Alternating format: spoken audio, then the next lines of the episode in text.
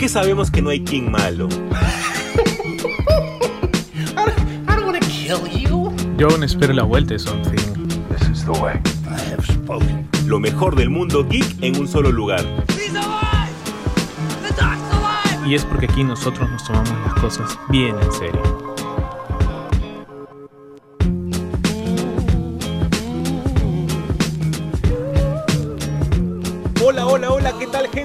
¿Cómo están? Nuevamente un día lunes y un día lunes de Super God Podcast.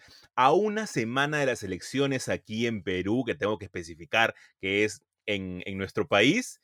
Pero aquí nosotros venimos por una hora al menos para poder relajarnos, para un rato ustedes puedan alejarse de todas las malas noticias y adentrarse a este mundo geek maravilloso que la semana ha estado bastante cargadita. Pero para desarrollar todo esto necesito mi contraparte, José Carlos, mi bro, ¿cómo estás? Buena semana para ti. ¿Qué tal amigo? ¿Cómo estamos? Este, ¿qué tal gente?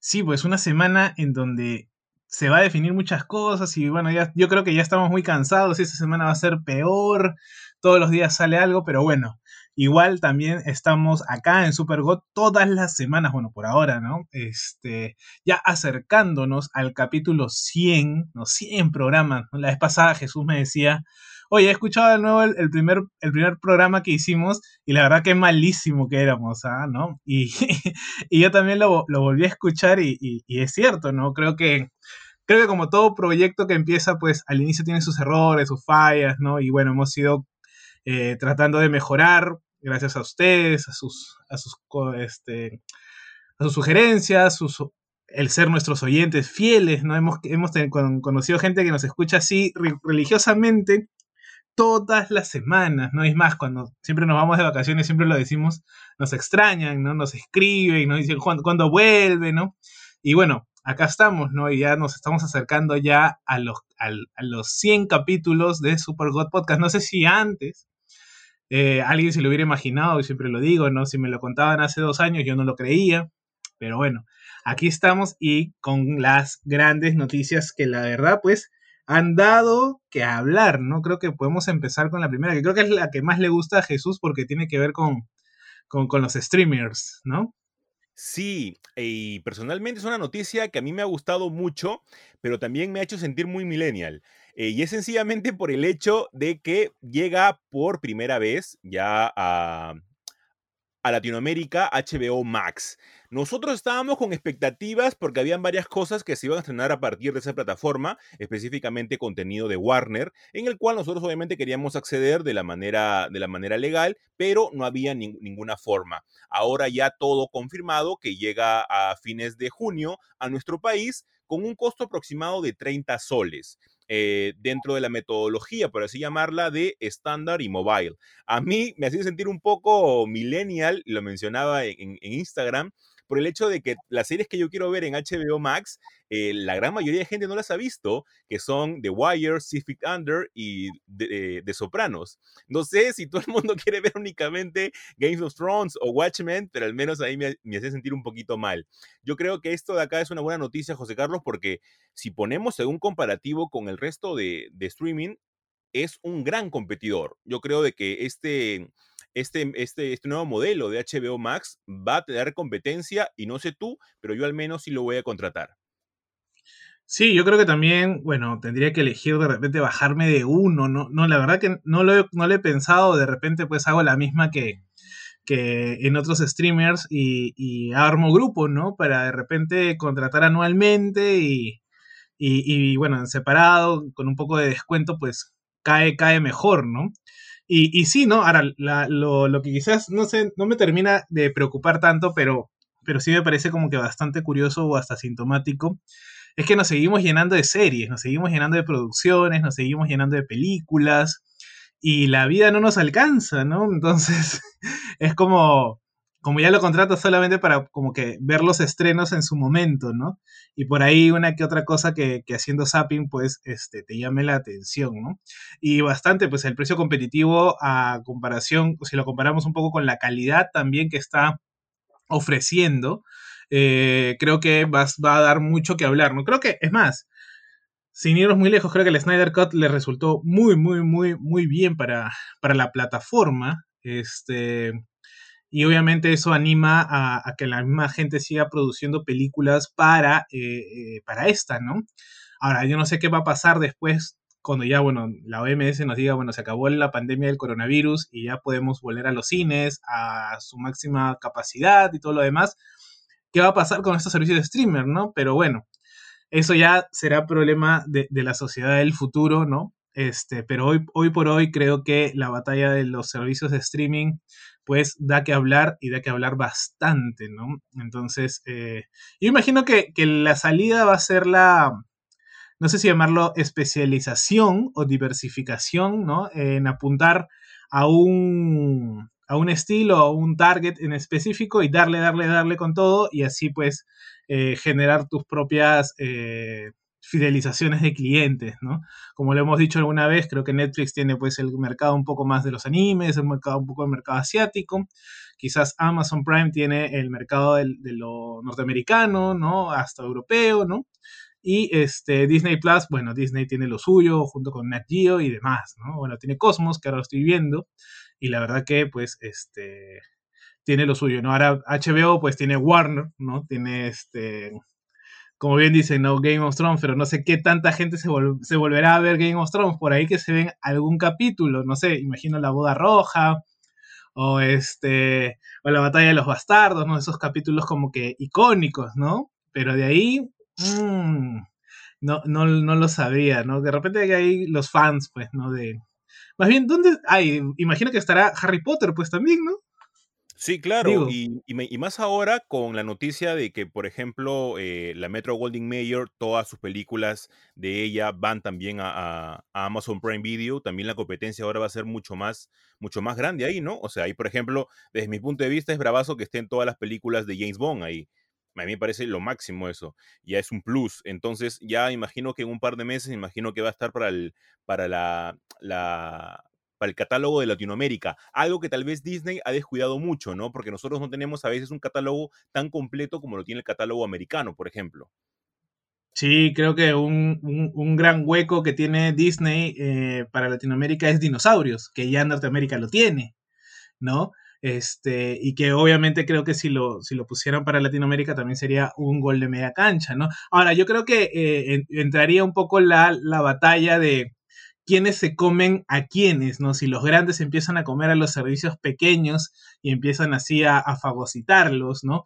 Porque no sé, por ejemplo, como tú dices, ¿no? La Metro Golden Mayer, este, de repente para jugar un poco de igual a igual y tener este, un poco una espalda ancha, pues ahora está con Amazon, ¿no? Entonces, vamos a ver si los demás eh, pequeños o las pequeñas productoras, ¿no?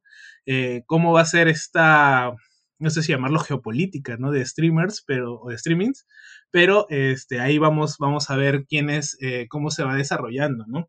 Y obviamente, pues, eh, pasando ya a una segunda noticia, este, acá viene algo que yo no sé cómo tomarlo, la verdad, y creo que para muchos también les ha resultado un poco sorprendente, ¿no?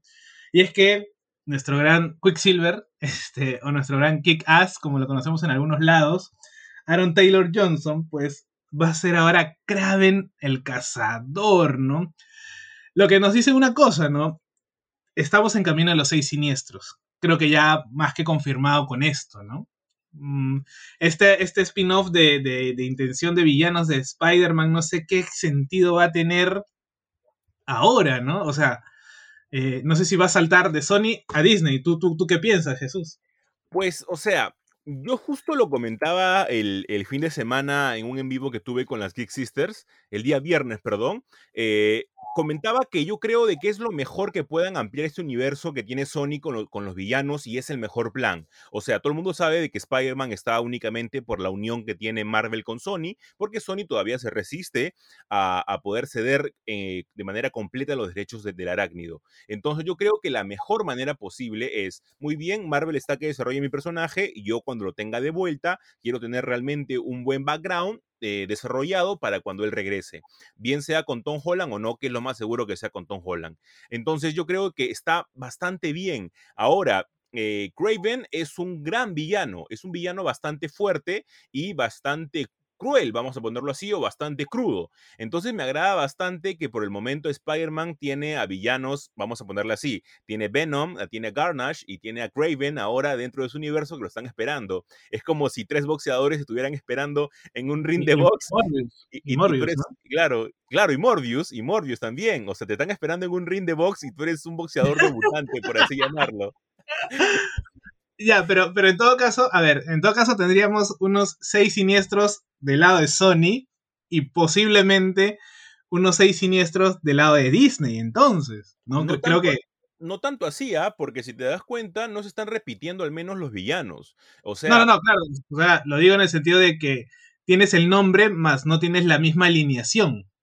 Ah, claro, pero imagínate de que, de que, de que el personaje del Doctor Octopus eh, que va a salir ahora en No Way Home vaya otra vez al universo de Sony pueden hacer eso porque los personajes también, esos personajes también le corresponden a Sony. Entonces Sony puede estar de lo más feliz que Marvel cree los personajes dentro de su universo, pero ellos cuando quieran se lo traen de vuelta y no hay problema alguno y con el desarrollo que ya he tenido antes, como es el caso de Spider-Man. Entonces imagínate de que tenemos, no sé, tenemos al buitre, tenemos al Doctor Octopus, ya tenemos a Morbius, tenemos a Venom, a Garnash y a Craven. Entonces ya es bastante, es, es, es bastante y me gusta cómo se está armando todo esto. Eso sí, yo quería Momoa. Yo quería Jason Momoa como pero, he visto, he visto al, chico, al chico Quicksilver y la verdad que se ha chapado. Aparte tiene esta barba que, no es como la barba de Momoa, ¿no? Pero es una barba bastante de leñador, ¿no? Así bien salvaje. Yo, yo lo vi y me acordé un poco. Eh, intenté hacer asociación con Craven y obviamente el, el único Craven que me, que me ligó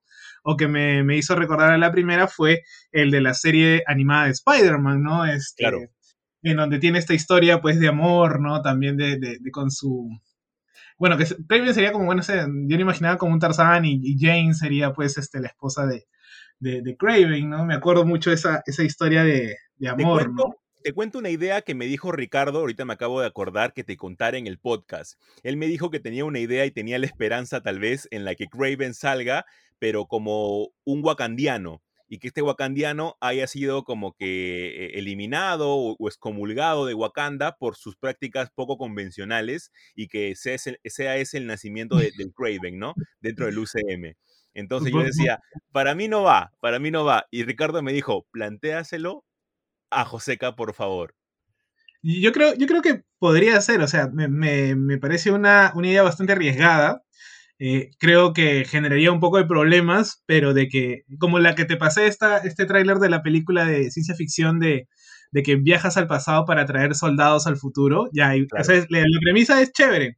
Ahora, la ejecución es el problema y quizás ahí es donde no, no la tienen, ¿no? Pero, pero creo que, que, que Craven sea así, eh, me parece eh, bastante interesante. Ah, yo, para esto dicho sea de paso, a mí a veces eh, no me importa tanto que adapten bien las historias, o mejor, mejor dicho, fielmente, tal cual el cómic. O sea, yo quiero que me cuentes una muy buena historia, que sea yo creíble, ¿no? Ahora, si, si tiene relación con el cómic, pues bacán, es un segundo plano, se agradece y todo lo demás, pero, pero yo quiero que a tu nivel me cuentes una muy buena historia, ¿no? Entonces, claro, ahí, eh, como digo, de repente el, problema sería la ejecución, pero como, idea me parece bastante interesante y bastante atractiva, pues, ¿no? Sí, Igual tener aquí...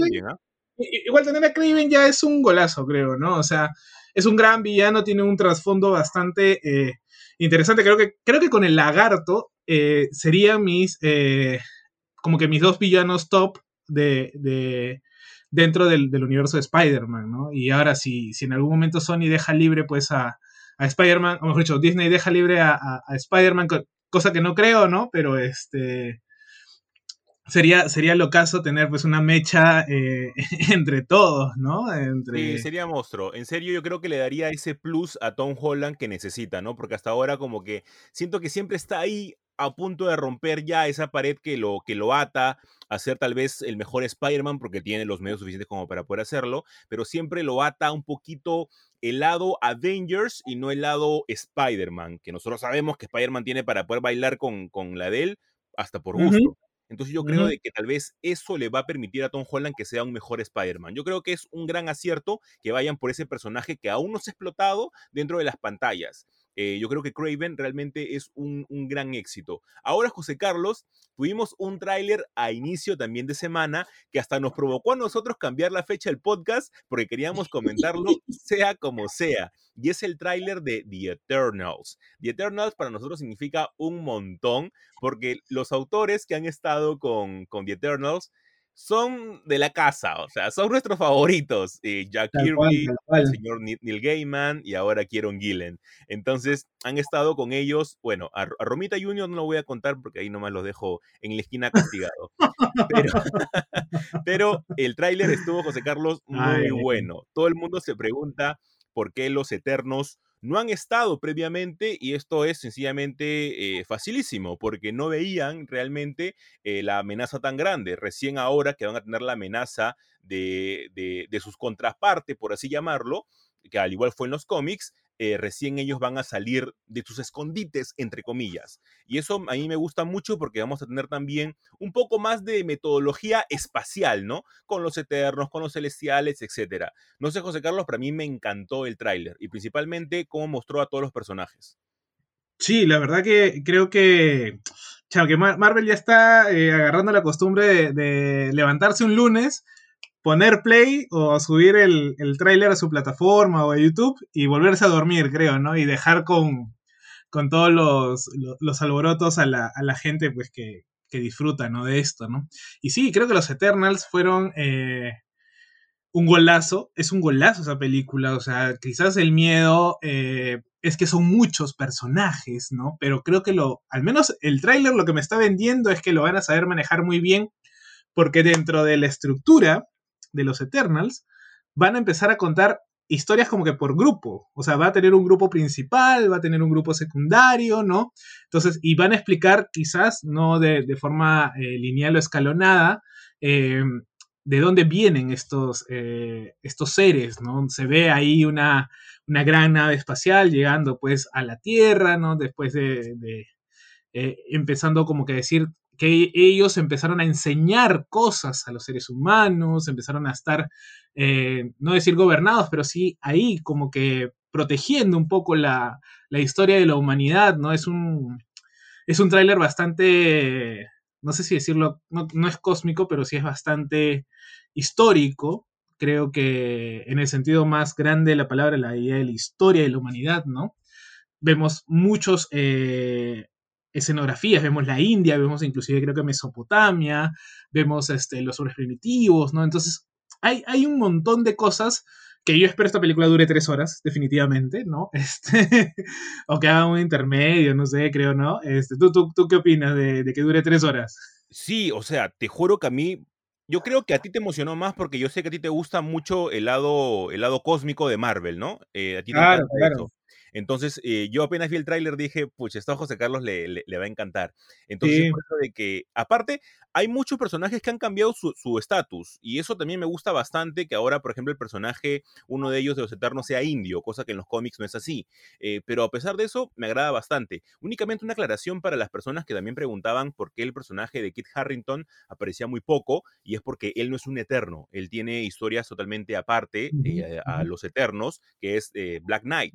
Black Knight, su poder parte eh, a partir de su espada, que ha pasado por varios Black Knight, por así llamarlos. Y uh -huh. en, en, esta entrega va a ser el serruchín. Él va a ser claro, el A Rob, lo va a serruchín a Rob. Obvio, claro, encima de, de, de, su hermano, encima, encima de su hermano va a ser serruchín.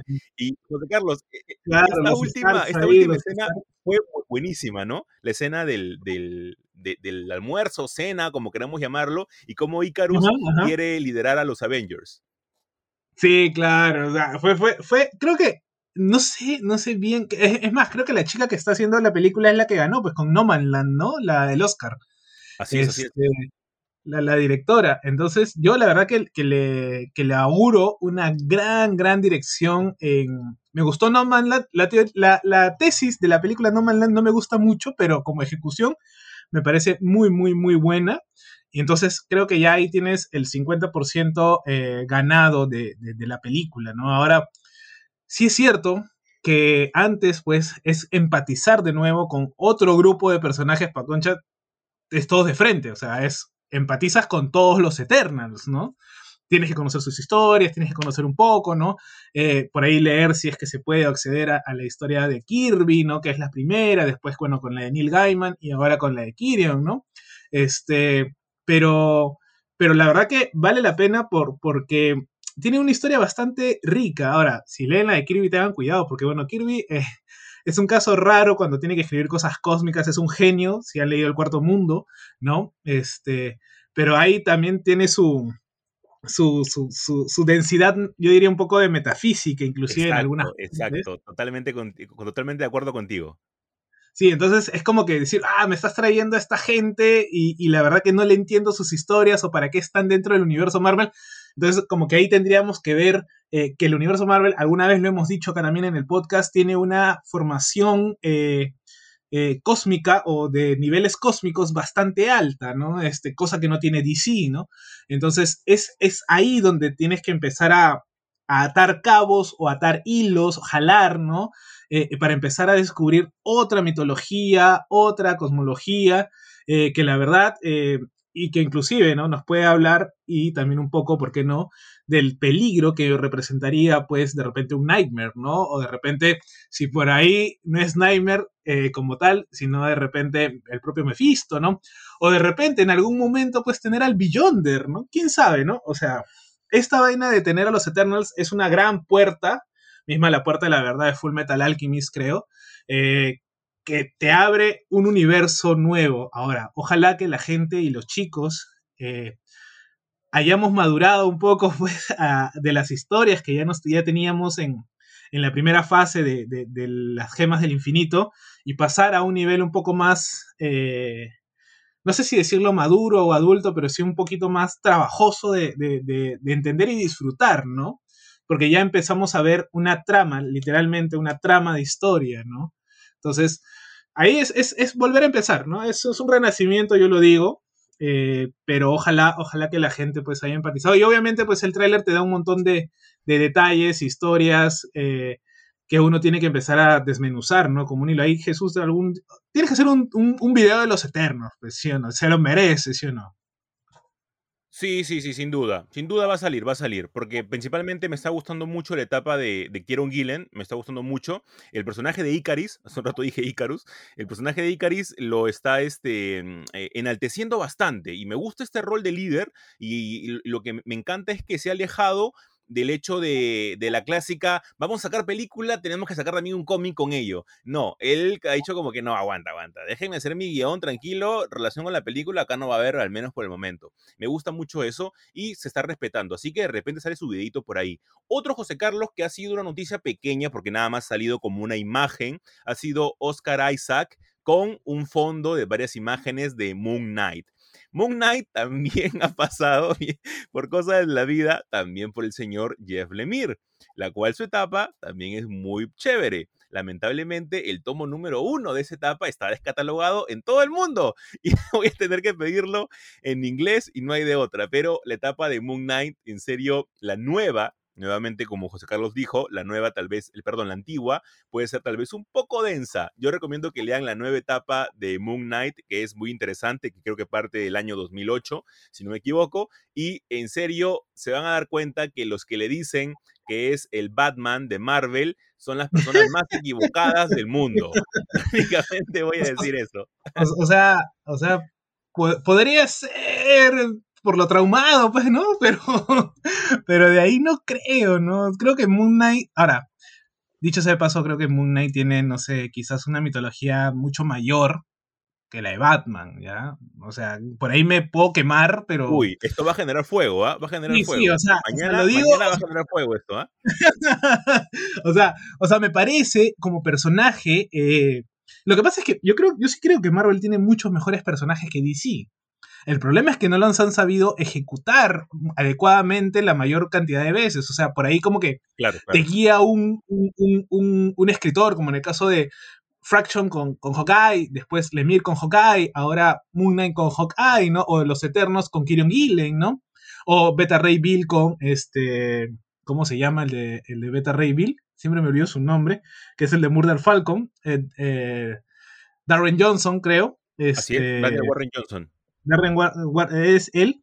O sea, tienes escritores que, por ahí la pueden chuntar, inclusive en las mismas eh, series regulares de los mismos personajes. O sea, a mí me gustó mucho eh, la etapa de T'Challa, o de Wakanda, mejor dicho, o de Black Panther, que escribe Nashi Coates, ¿no? Ahora Danny Coates eh, tiene a, Venom o ha expandido la mitología de Venom. Entonces, yo sí creo que Moon Knight es un gran, gran personaje, pero hay que saber escribirlo. ¿Me entiendes? O sea, no es, no es, un personaje, y como es un personaje de, segundo, de segunda línea, más o menos, o hasta de tercera, algunos dirían, eh, te permite mayores libertades y obviamente pues un buen escritor te, te, saca el jugo y te aumenta esta, esta mitología del personaje, estas historias, ¿no? Entonces, pero como te digo, o sea, no es que sea el Batman, pero mucha, yo creo que hasta mejor que Batman puede ser, ¿ah? Y, obviamente todo el mundo me va mañana que los escuchen el lunes, me van a este, querer quemar, creo, ¿ah? Sí, sí, sí, pero o sea, depende mucho de cómo tratan al personaje, ¿no? Eh, como yo también mencionaba, siempre nosotros vamos a ir recomendando los cómics y eso es básicamente nuestra esencia. Lean, por favor, las, etapas nuevas. Hay una etapa, hay, una etapa bastante chévere en Marvel Now, que no recuerdo quién escribe, creo que es antes de Jeff Lemire, que también es muy buena de Moon Knight. Y ahí te das cuenta su lado un tanto detective y no tanto su lado vigilante de la noche, por así llamarlo.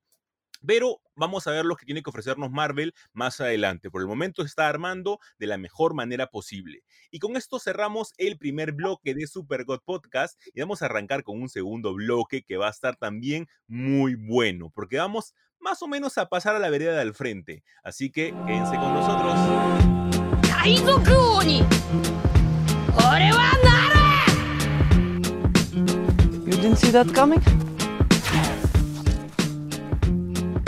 Los mejores polos geeks los puedes encontrar en un solo lugar. Distinto, los mejores diseños de tus series, películas, anime, cómics y más. Los puedes encontrar en www.distinto.p. Revisa y encuentra las promociones que tiene para ti con delivery incluido. Bienvenido gente a este su segundo bloque del programa de Super God Podcast capítulo 96. Y como bien dijo Jesús en el eh, bloque anterior, ahora nos vamos a un poco a la vereda del frente que nos tiene la distinguida competencia como la, distinguida competencia y agregados, vamos a decir así, ¿no? Este, y es que también esta semana, pues ha sido una semana mm, de polémica, ¿no? Polémica que ya, personalmente yo ya me aburro de esta polémica, ¿no? Eh, sigo sin entender por qué la gente se araña tanto, ¿no? Y es que eh, Papi Gaiman. Ya un conocido de la casa, siempre lo hemos recomendado, ¿no? Eh, bueno, en Netflix, ¿no? postean lo que sería la segunda parte del cast, ¿no? De para Sadman, la serie que va a ser producida pues por eh, Netflix, ¿no? Entonces, y qué casualidad, bueno, por ahí algunas cosas saltaron, ¿no? Este, como, por ejemplo, que le cambiaron la raza, o mejor dicho, el color de piel a muerte. Todos esperaban ver a una muerte súper pálida, ¿no? Este, bien gótica, de repente, ¿no? Y bueno, en el, en el, en el listado esto del casting nos lanzan a una mujer afro, ¿no? Eh, la gente empezó a tuitear, la gente empezó a comentar que no le gustaba, que cómo es posible, que lo políticamente correcto, ¿no? Que la agenda, etcétera, etcétera, etcétera, ¿no? Cosas que ya, pues, uno, como les digo, yo ya estoy cansado porque, francamente, que, sea, que, muerte sea pálida o que sea morena, no influye en la historia en sí, o sea, no existe ninguna relación en que tenga que ser de ese de ese color de piel o que ese color de piel influye en la historia que nos cuenta eh, Neil Gaiman en Sadman. Es más, son eternos, son personajes de otra dimensión, vamos a llamarlo así, ¿no? Entonces pueden tener la raza o se pueden manifestar de lo que sea, se pueden manifestar de una piedra si quieren, ¿no? Obviamente no es una piedra. No han leído Sandman. Yo te apuesto que no han leído Sandman. Solamente han visto las viñetas, han visto por ahí alguna que, eh, imagen del personaje, ¿no? Entonces, este... Yo la verdad que igual, inclusive creo que también cambiaron el, el, personaje de, del bibliotecario, ¿no? También, también le cambiaron de, de, ah, claro, de no, de, de, Lucien. De Lucien, ¿no? Este, eh, él también le cambiaron, inclusive creo que le cambiaron de raza y género, ¿no? Entonces, como que esas cosas al final de cuentas van a decir que este Merv Pumpkin eh, no es naranja, pues. No, no, tiene, el, no, tiene el tono naranja eh, real, ¿no? O no se acerca, ¿no? Y son cosas que, que, son, vamos a decirlo así en, en, un argot poco técnico, es un subtexto. O sea, lo que nos importa acá es el personaje, la caracterización, el, el, el ánima, vamos a decirlo, el alma del personaje, para que nos mueva la historia, ¿no? O sea, si, si, conocen lo importante que fue Satman para la historia de los cómics, pues eh, creo que esas, esas minucias, vamos a llamarlo así, no, no tienen cabida. No tienen cabida que, que, se arañen porque le cambiaron el sexo o le cambiaron, o, inclusive se arañaron o comentaron así en modo de pregunta, ¿por qué les ponen eh, los pronombres abajo? ¿no? De cada una de estas eh, presentaciones. Y es obviamente porque están respetando la identidad de género que quieran tener, ¿no? O sea, me parece súper saludable que se empiece a tomar ese tipo de, acciones, ¿no? Este, no en el sentido de ser progre o tener una agenda o querer homosexualizar y todo lo demás. no, no, no, así no es. O sea. O, sin llegar muy lejos, cuando vean cómo actúa y cómo se comporta Deseo, que es uno de los, de, los hermanos de Morfeo, se van a eh, se van a matar. Yo igual, José Carlos, eh, dando mi punto de vista, yo creo que no estoy tan preocupado por el cast, por eso que el cast ni siquiera lo he posteado, creo, porque no me genera tanta preocupación. A mí lo que me genera preocupación es cómo van a adaptar Sandman. O sea, a mí me preocupa realmente eso porque yo sigo sí, sí, o sea, creo que en mi idea y, y muero en mi palo que Sandman es inadaptable. O sea, Sandman es muy difícil de adaptar. Y eso es a mí lo que más me preocupa. A mí, me va a importar si me ponen a una persona eh, india, a una persona china, una persona blanca, una persona negra, lo que sea, mientras que esté bien adaptado o se acerque lo más posible a una adaptación respetable. Al menos a mí, de mi punto de vista, yo lo veo así. Claro, o sea, yo creo, yo creo que ahí quizás es el, es el meollo real del asunto, ¿no? bueno, los que hemos conocido la, la, historia de Satman, ¿no? Este, y sí, o sea, hay, hay, evidentemente partes en donde simplemente no puedes, o el, mejor dicho, el lenguaje de la televisión no te lo permite, a menos que desembolses una cantidad de dinero exorbitante para poder crear los paisajes que se nos muestra, o las cosas, los efectos y demás, ¿no? Ahora, eh, a mí me sorprendió y me dio un, pequeño guiño. Sí, sí, sí. Dime, dime, dime. O sea, lo que más me preocupa es, es el sentido de, de que vamos a tener no a un Constantine como tal, sino vamos a tener a Joanna Constantine, ¿no? Una antepasada. claro, claro, claro. A una antepasada de, de, de, de, John, ¿no? Entonces ahí ya me dio como un pequeño guiño de lo que se puede estar tramando eh, Neil Gaiman al adaptar esta, esta serie, ¿no? Ahora, yo mm, podría poner mis fichas y quizás arriesgar un poco en el sentido de que no vamos a tener la historia de los cómics necesariamente. Vamos a tener otra historia. ¿no? O sea, vamos, mejor dicho, no, es tanto como lo que hace Invincible, que es una, un rebuild, sino más voy a eh, enfocar la historia no en la actualidad del cómic, sino de repente en el pasado, o de repente en otro lado, o de repente en un futuro, ¿no? No lo sé, no, no, no, me termina de... Únicamente tomar los personajes, pero hacer una historia totalmente distinta. Claro, o sea, yo, yo creo porque, o sea, ¿por qué tendríamos a Joanna Constantine, no? O sea, si sabemos un poco de la historia de, de, Constantine y que él pertenece a un gran legado de magos, si bien es cierto en los primeros números de Sandman sale Constantine porque tiene que ayudar a Morfeo a, encontrar sus, sus objetos, este, ¿por qué tener ahora a Joanna Constantine, que es inclusive la eh, eh, antepasada del siglo XVIII de John, ¿no? Entonces hay una, un tema de, de no sé si un guiño, no sé si ahí nos está diciendo, porque hasta ahorita no sabemos mucho o casi nada de, lo que nos está proponiendo Neil Gaiman, ¿no? O sea, igual nos emociona, pero, pero ¿qué, es lo que quiere hacer el muchacho, no? Este, bueno, aunque después de la separación pues con Amanda Palmer, que dicho sea de paso, posteó hace poco una, foto de Neil este, en, un, en un evento donde estaba Neil Gaiman pues conversando, y dije, mmm, acá puede haber reconciliación, ¿no? no la verdad que la pareja de Neil Gaiman y Amanda Palmer a mí me encanta, siempre le he dicho. Ella era su manager prácticamente, ¿no? Entonces, eh, e, el gran éxito de God Omens también es parte de ella, ¿no? Ella le, indicó que, se meta más en la producción, tal vez lo que no hizo en, American Gods, ¿no? Y por eso tuvimos la que tuvimos, ¿no? Pero Ahora con Sadman creo que este, este error se, está pues eh, salvaguardando, ¿no? No sé, ¿tienes algún comentario también sobre Sadman Jesús?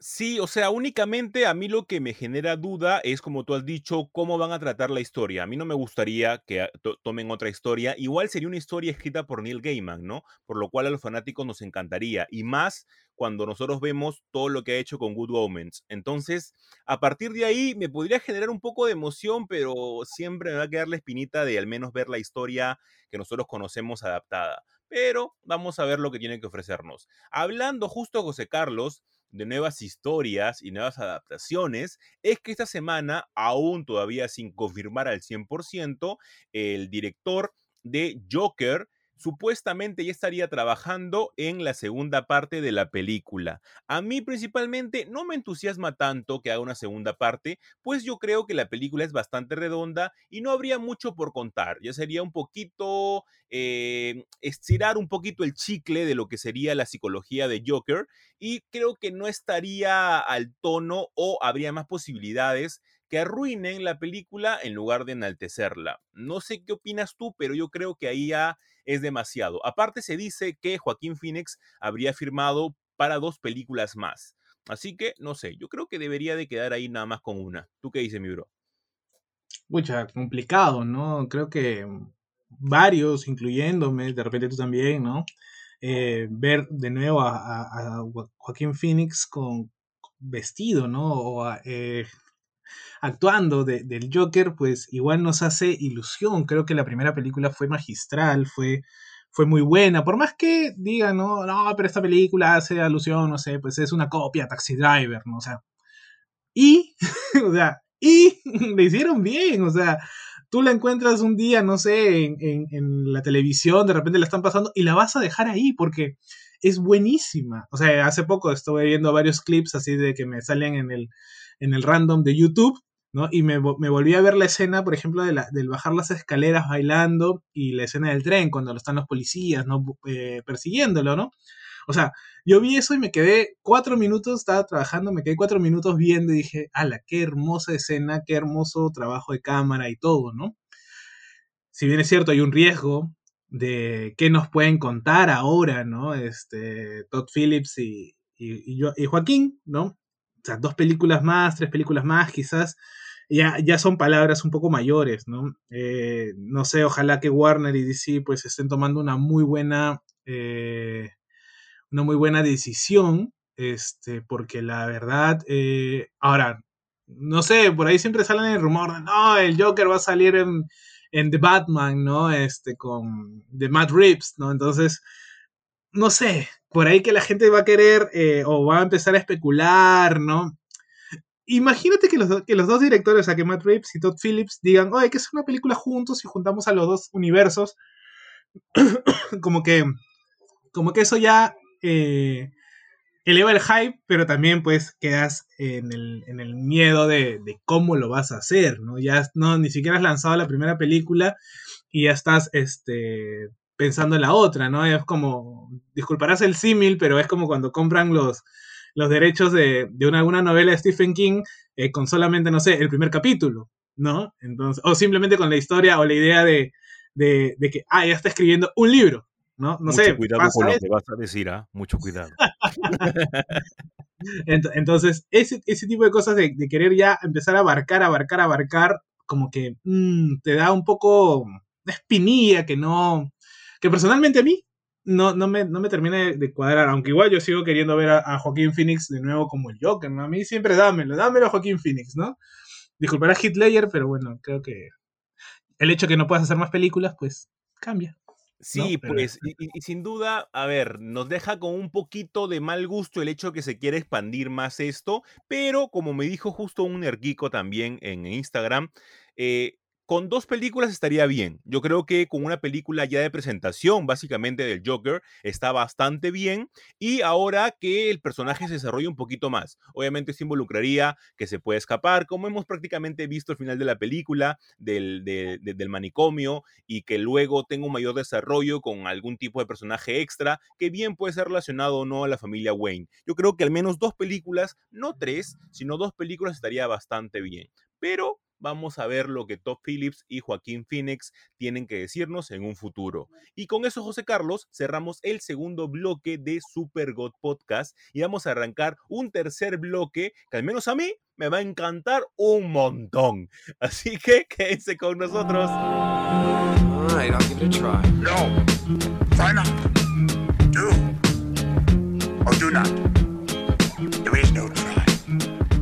The Comic Crusade. Obtén lo mejor de Marvel, DC, Image y lo mejor de todo el mundo de los cómics y mangas siguiéndolo en sus redes sociales como The Comic Crusade. Cree en el cómic.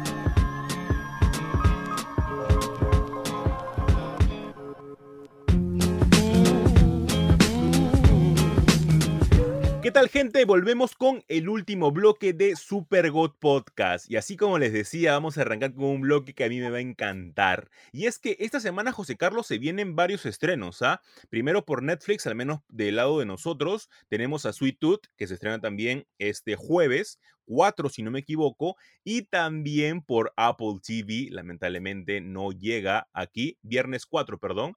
Eh, se estrena La historia de Lizzie o Lizzie's Story, la cual es basado en un libro de Stephen King, que es un libro maravilloso, hermoso de la vida. A mí principalmente me entusiasma un montón José Carlos, trata básicamente de la muerte de un autor y cómo su esposa tiene que vivir con este duelo, Obviamente este duelo viene acompañado de un misterio que tiene el esposo, específicamente un lugar en especial que él iba con su hermano desde su niñez, al cual nosotros lo conocemos como Buyamun. Ya imagino que los que han leído el libro ya sabrán a qué lugar me refiero. Y está protagonizada por Julian Moore y Clyde Owen. Está dirigida por Pablo Larraín. Y aquí hay algo que a mí me sorprendió al menos cuando estaba viendo hace unos días los nuevos avances que han salido. Porque está Stephen King en la producción, está muy metido porque es un, es un libro muy personal de él. Lo cuento muy chiquito. Eh, Stephen King se enferma de pulmonía y él, pasa mucho tiempo en el hospital. En ese momento en la que él pasa mucho tiempo en el hospital, Tabitha, su esposa, hace toda una reingeniería en su oficina. Prácticamente la limpia y la ordena y saca un montón de cosas. Cuando Stephen King llega del hospital ya recuperado, se da cuenta que su oficina no es su oficina, es una oficina totalmente distinta y dice, así sería si es que yo hubiera muerto. Así hubiera sido si es que realmente no hubiera regresado del hospital y mi esposo hubiera quedado viuda. Esto hubiera sido la oficina que yo hubiera encontrado. A partir de ahí, de una idea tan mínima, posiblemente, Stephen King saca Lizzie Story. Y volviendo al tema que quería explicar, a mí me llama mucho la atención que dentro de los productores, José Carlos está actualmente nuestro terror en las producciones, que es el señor J.J. Abrams. ¡Ay, no! Oye, ese muchacho está en todos lados. En todos lados está. Nadie lo llama. Nadie lo llama, pero se mete, ¿no? O sea, no sé si quiere malograr todo quiere hacer algo bueno, ¿no? La verdad que. O sea, está bien, tienes una productora, amigo, pero. Pero suelta, pues, suelta, ¿no? Ya, como dicen, ¿no? Quien mucho abarca, poco aprieta, ¿no? Y creo que lo vimos con tu. con lo que tú hiciste en Star Wars, por más que tú digas que esa trilogía no tenía un plan, ¿ya? Así que, este, la verdad que, bueno, tener a Jay, ojalá, bueno, creo que es la primera cosa que vamos a ver de la productora de, de, J.J. Abrams, creo. Porque lo otro es en... Es la primera, ¿no? O sea, basada en el universo de Stephen King, ya tuvimos French, que está basado también en un, en un, en un, en un cómic, iba a decir, en un libro de Stephen King. Eh, la serie estuvo bastante buena, pero se alejó bastante del libro de Colorado Kid. Eh, pero a pesar de eso, también estuvo él en, algunos episodios como productor, ¿no? También ahí fueron cinco temporadas y más de 100 episodios, así que agárralo con pinzas, igual es una buena serie, eh, pero esta de aquí tiene un elencazo, José Carlos, tiene a Julian Moore protagonizando. Sí, eso, es lo que iba a decir, ¿no? A Cliff Owen y a Julian Moore, pues no, no es como, como bien dicen por ahí alguna vez, no, no es moco de pavo, ¿no? O sea, o sea, ya es como que te lanza que, calidad va a tener, ¿no? Y que han invertido un montón de plata para poder ficharlos, ¿no? Entonces, no es como que tira. Aparte que, bueno, ponerlo en Apple, imagino pues que, que hay, hay también su, su inversión de parte de, de, la empresa, ¿no? Entonces, hay como que, como quien dice, eh, motivos para poder darle las fichas o poder al menos tenerla como expectativa, ¿no? Lastimosamente, pues, los, los, fans de, Stephen King tienen esta, ya creo que el corazón hecho callo, ¿no? De, de tantas, de tantas malas adaptaciones o de intentos. aparte que también, pues, el, señor King, pues, como bien dice, de, una anécdota te saca un libro, pues, o sea, o sea es una mente súper creativa, súper eh, activa y, y que solamente una persona de igual creatividad o de igual sintonía podría entender para poder adaptarla, ¿no? O sea, él, él, sus libros pueden ser muy simples, de repente muy, eh, vamos a decirlo, que se pueden leer rápido, pero hay unos detalles que son esas cosas minúsculas o mínimas que te cambian el giro de una historia, ¿no? Y que no todas las personas o directores o guionistas o productores pueden captar, no pueden captar esa esencia, ¿no? Por eso yo siempre digo, ¿no? Que, que los creadores de estar vivos, por favor, métanse eh, a las producciones, vean cómo se está haciendo, cómo están adaptando sus cosas, porque ahí es donde no sé si se nota el cariño o se nota el respeto que uno tiene por su propio trabajo, sino también por lo que quiso en su momento eh, dar al mundo, ¿no? Dar, dar al, a la gente, ¿no? Con, con, esa novela. Y yo creo que Stephen King debe ser de esos autores que, que le gusta lo que le da a la gente. No es que escriba por escribir como una máquina automática que te dice, ah, ya te saco cinco libros este año, no, pa. Sino que es su creatividad puesta en papel. Al menos yo lo veo así. Sí, sin duda, sin duda. Y mira, justo has dado en el clavo con lo que dijiste del nivel de preocupación que tienen los creadores, porque yo creo que Stephen King, y justo lo nombraba en una entrevista, yo creo que su nivel de producción está más vinculado, por así decirlo, por cómo adaptan a Buya Moon. Buya Moon es como que un mundo en la que van ciertas personas, que de día es un lugar maravilloso. Eh, creo que si ves el tráiler puedes ver más o menos cómo lo han adaptado. Y de noche es un lugar muy peligroso.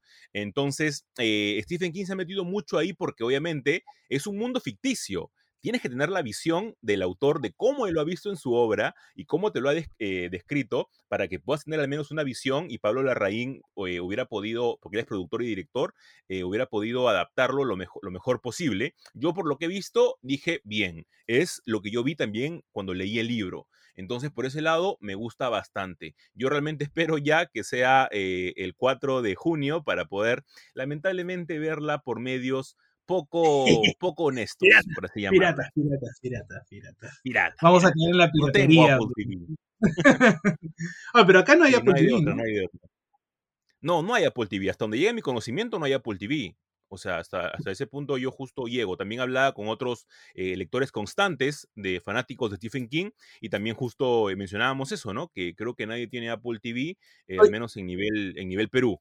No sé si... si y, una, y una pregunta así, este, fuera un poco de, la noticia, pero que se me acaba de, ocurrir al momento que has mencionado que hablas con otra gente fanática de Stephen King. Eh, ¿Alguna vez se han puesto, no sé, pues a hablar y, quizás hacer catarsis de lo mal que adaptan las cosas de Stephen King? ¿Alguna vez? Sí, sin duda, sin duda, sin duda alguna. Eh, varios fanáticos de Stephen King eh, me hablan para poder comentar acerca de esto. Hace poco también tuve una conversación con Ariel Bossi, que es el creador de, todo sobre Stephen King, de este libro maravilloso que también él hizo como una compilación de varios datos, además de, varias, de, de, varios análisis. Y comentamos acerca de eso. O sea, creo que nuestro dolor máximo ha sido con la Torre Oscura y creo que de eso nadie nos va a, a, aliviar, ¿no? Y es más, Ariel, por ejemplo, él vio el piloto de, de La Torre Oscura que Amazon quiso hacer y él, él me dijo, en serio es espectacular. Y te lo dice Ariel Bossi, que es una voz autorizada, ¿no? Entonces me dijo, es lo más cercano que era la combinación perfecta del Señor de los Anillos con el toque de Stephen King, que era la Torre Oscura, ¿no? Entonces, ya con eso te das cuenta de que pudimos haber tenido un universo maravilloso con el inicio de la serie de la Torre Oscura, pero no pudimos tenerla. Esa es la, es la, especie de catarsis que nosotros entre los fans... sí, imagina. Yo, yo, me los imagino así, no sé, conversando y decir, pucha, sí, pero la que más me dolió fue esta, y no, esta también, y esta, y al final tienes una lista gigante, casi igual a la lista gigante que hay de libros de Stephen King, ¿no? Ahora, este, este, este libro, Elevación, ¿ya tiene alguna productora? ¿Ya le compraron los derechos? ¿Va a salir alguna película o alguna serie? ¿Sabes? Elevación, Elevación sí, ya está comprada, eh, ya, está, ya, está, comprada por Warner, si no me equivoco. Ojalá que le hagan justicia. El libro es un libro bastante corto. El libro es un libro bastante, este, bastante cortito. Yo hablaba justo con, con dos escuchas también, que, que, de acá le mando un saludo, que es a de Libro Adictos, una capa en todo lo que hace y una capa en TikTok al momento de recomendar libros fuera de lo que está de moda, eso es lo que, lo que me encanta de ella, y también a Ale, de Aleticia, eh, que también le comentaba que eh, Elevación es un libro muy corto, que lo puedes leer sencillamente en una tarde, pero que te llena el alma, José Carlos, de una manera espectacular. Es caldito de gallina para el alma. Es espectacular ese libro porque es pequeño, pero trata de tantos temas que en serio, sea como sea, te da esa sensación de que todo puede estar mejor. y la premisa es sencilla, únicamente como para poder explicarlo muy rápido, eh, trata sobre un hombre que comienza a perder peso, pero su aspecto sigue, sigue exactamente igual, únicamente es peso que comienza a perder día con día. Pierde un kilo, pierde dos kilos, etc. Y poco a poco se va haciendo más liviano. Algo súper sencillo, algo de total ciencia ficción, pero él vive en un pueblo que es un pueblo totalmente cerrado de mentalidad, por así decirlo, y existen una pareja de lesbianas que ha abierto un restaurante y sencillamente todo el mundo comienza a, hostigarlas y a nadie comienza a ir a su restaurante y comienzan a recurrir hasta la violencia. Él trata de ayudar un poquito a su manera eh, junto con eh, su médico, que es el único que sabe lo que está pasando, ¿no? Que cada día está perdiendo peso hasta el día que llega básicamente a no pesar nada, ¿no? Un libro hermoso, José Carlos. Es más, lo voy a conseguir para regalártelo, he dicho. Ya, ya está, perfecto, perfecto. Y yo prometo leer y dar mi review acá en el, en el podcast, ¿no? Este, de confirmar o no si es este caldito para el alma que, que dice Jesús, pues, ¿no? Hoy hace tiempo que no hablábamos de Stephen King en el podcast, ¿ah? Me ha, sí, sí, sí, sí, ya, era, antes, era justo necesario. Antes teníamos una semana, cada noticia cada semana una noticia nueva de Stephen King, ¿no? Pero creo que este, creo que en esta temporada de lo que va del año no hemos hablado así tanto de, del señor King, ¿no? Un saludo, bueno, nunca nos escuchará de repente, ¿no? Pero un saludo desde acá al señor Stephen King y que por favor le baje un poco los libros, que ya mucha gente... Jesús tiene que traerse los libros de Estados Unidos apenas porque, se demoran, se demoran en traducirlo y, y la ansiedad de uno lo come. Es, grande, es grande, es grande la ansiedad de uno. Acabo de, leer Later, este, creo que 50 personas me, me, escribieron preguntándome cómo lo he traído tan rápido. He pagado, he pagado doble, amigos, he pagado doble para poder, para e, poder entenderlo. Esa se va a publicar ahora también en español, en, unos meses, creo, ¿no? Si es que no se publicó ya. sale en agosto en España, si no me equivoco, y por acá lo tendremos en septiembre, más o menos, ¿no? Claro, no, pero igual, o sea, ya es un, un tiempo bastante considerable, pues no son unos cuantos meses, ¿no?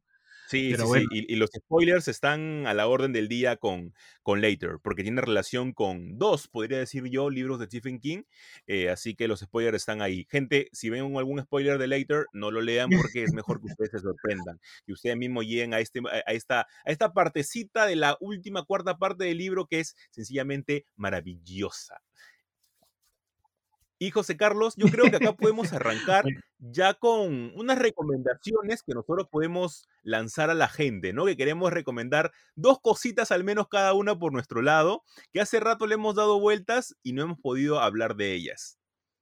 Sí, sí, creo que, creo que justo para cerrar este gran, gran episodio, este, darle así a la gente lo que le gusta, por lo que está y por lo que nos escucha, que es las grandes recomendaciones que les damos, ¿no? Voy a empezar yo voy a empezar con, dos distopías. A mí me han, me han gustado, eh, esta semana he estado viendo bastante, eh, eh, haciendo zapping en realidad, ¿no? Para ver qué encontraba.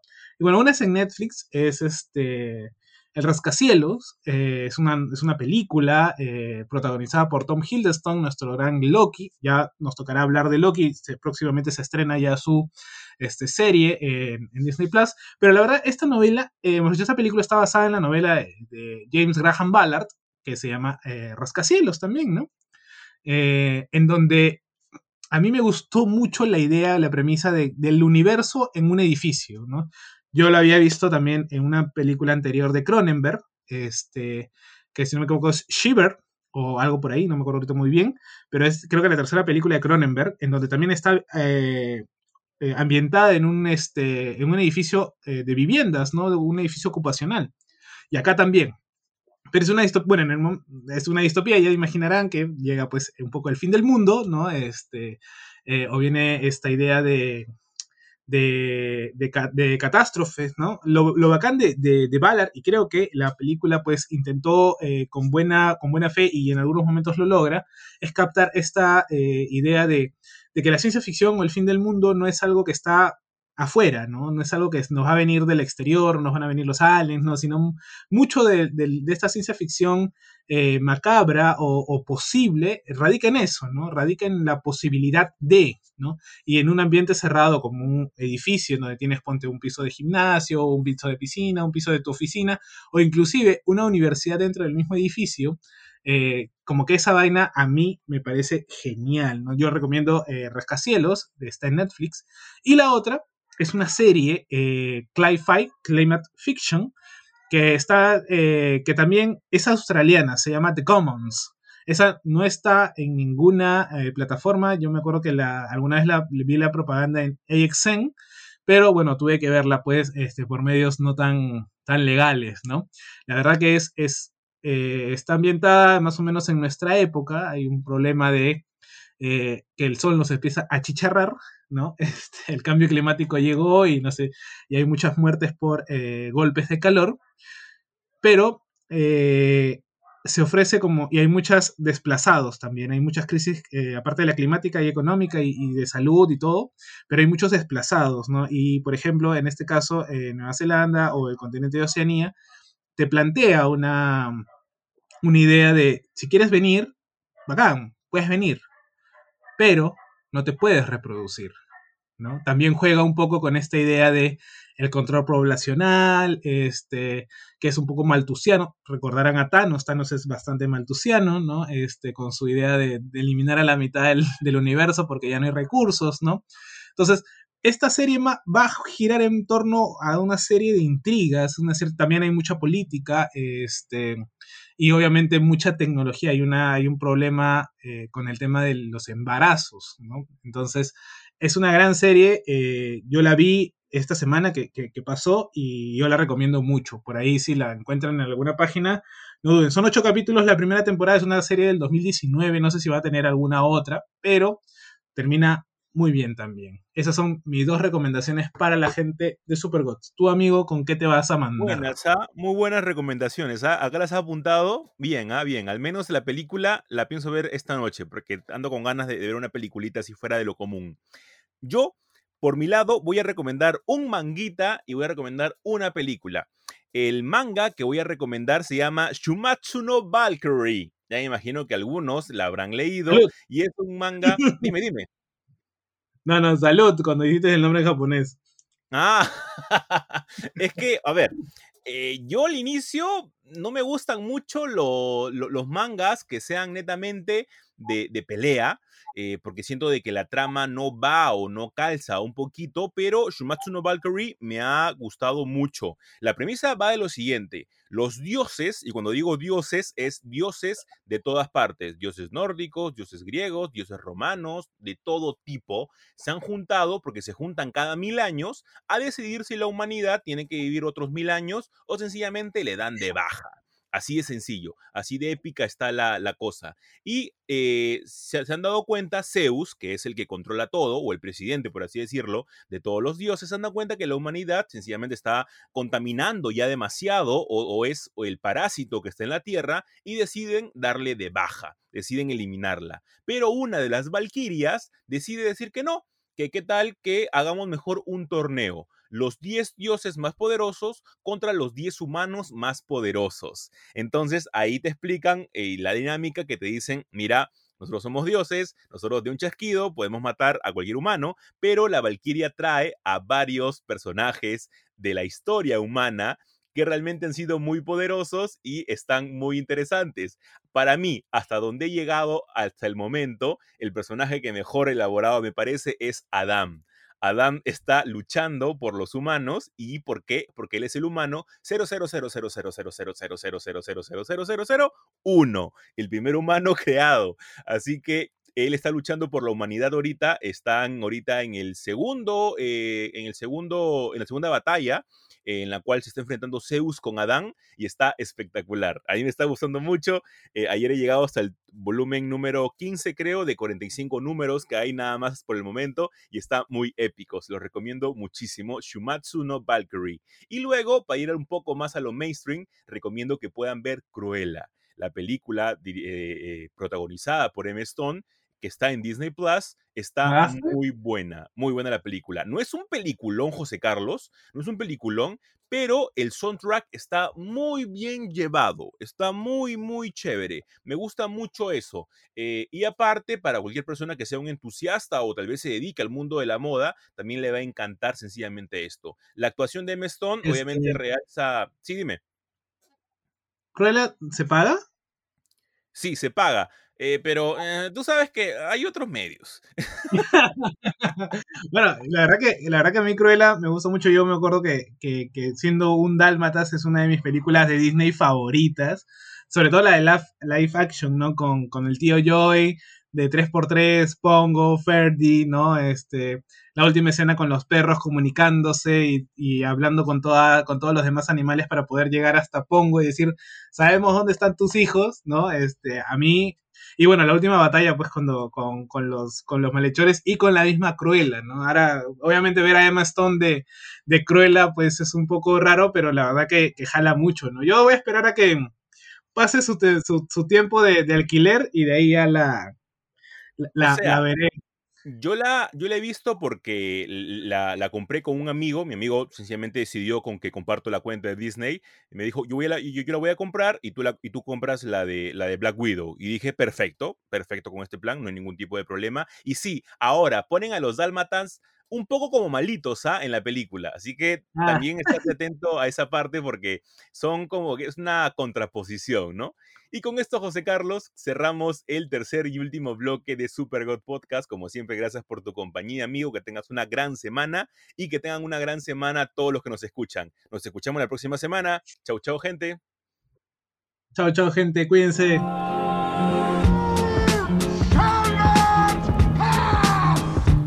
Que sabemos que no hay King malo. Yo aún espero la vuelta de Something. This is the way. I have spoken. Lo mejor del mundo geek en un solo lugar. Y es porque aquí nosotros nos tomamos las cosas bien en serio.